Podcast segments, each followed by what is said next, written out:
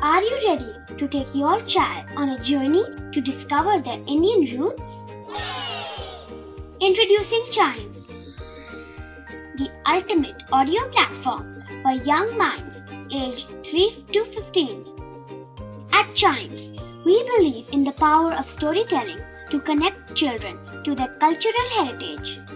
From captivating folk tales to colorful festivals to mesmerizing history, Chimes brings the rich stories of Indian traditions to life. So connect your child to their Indian roots with us. Download the app today and start the journey. Search Chimes Kids Audio Stories and Podcasts app on Apple or Google Play Store. Chimes, audio that inspires.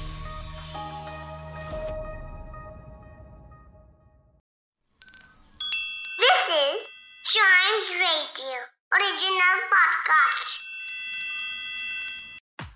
Hello and welcome to a news a day podcast चलिए तो जानते हैं आज की story क्या है। सो so, आज इसरो ने earth observation satellite E O S zero three launch किया था। Satish Dhawan space centre Sriharikota के सेकेंड लॉन्च पैड से इस सैटेलाइट की लॉन्चिंग सुबह पाँच बजकर तैयलीस मिनट पर हुई थी। लेकिन थर्ड स्टेज सेपरेशन के दौरान क्रायोजेनिक इंजन में कुछ टेक्निकल इश्यूज़ के कारण सैटेलाइट ट्रैजेक्टरी से अलग हो गया। इस सैटेलाइट को जियो स्टेशनरी ऑर्बिट में स्थापित करना था और कुछ समय में इसरो के चीफ के सीवन ने देश को बताया कि मिशन पूरा नहीं हो सका, क्योंकि क्रायोजेनिक इंजन के परफॉर्मेंस में एनॉमली ऑब्ज़र्व की गई है। यानी ऐसी कोई टेक्निकल इशू जिसके चलते डेटा इसरो तक नहीं आ पा रहा था और वो अपने पाथ से अलग हो गया। दरअसल इस सैटेलाइट का नाम है जी सेट वन लेकिन इसका code name E O S zero three दिया गया।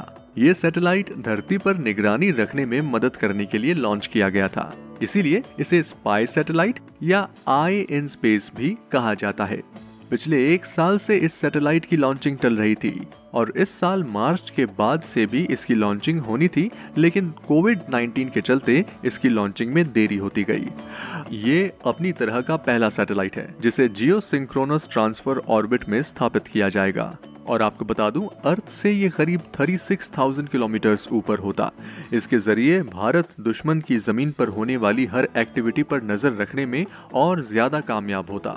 Specially in China in Pakistan पर भी नज़र रखने में ये सैटेलाइट मिलिट्री इंटेलिजेंस के लिए काफ़ी इम्पोर्टेंट साबित होता। हम्म इंडियन आर्मी की मदद के अलावा ये satellite agriculture forest mineralogy natural disaster से पहले सूचना देना क्लाउड प्रॉपर्टीज़ बर्फ़, ग्लेशियर और समुद्र की निगरानी करना या किसी भी तरह के फॉरेस्ट के लिए रियल टाइम मॉनिटरिंग करने के लिए केपेबल था। लेकिन अफसोस, ये मिशन पूरा नहीं हो सका। तो ये थी आज की स्टोरी आई होप आपको ये सारी इन्फॉर्मेशन इंटरेस्टिंग लगी होगी।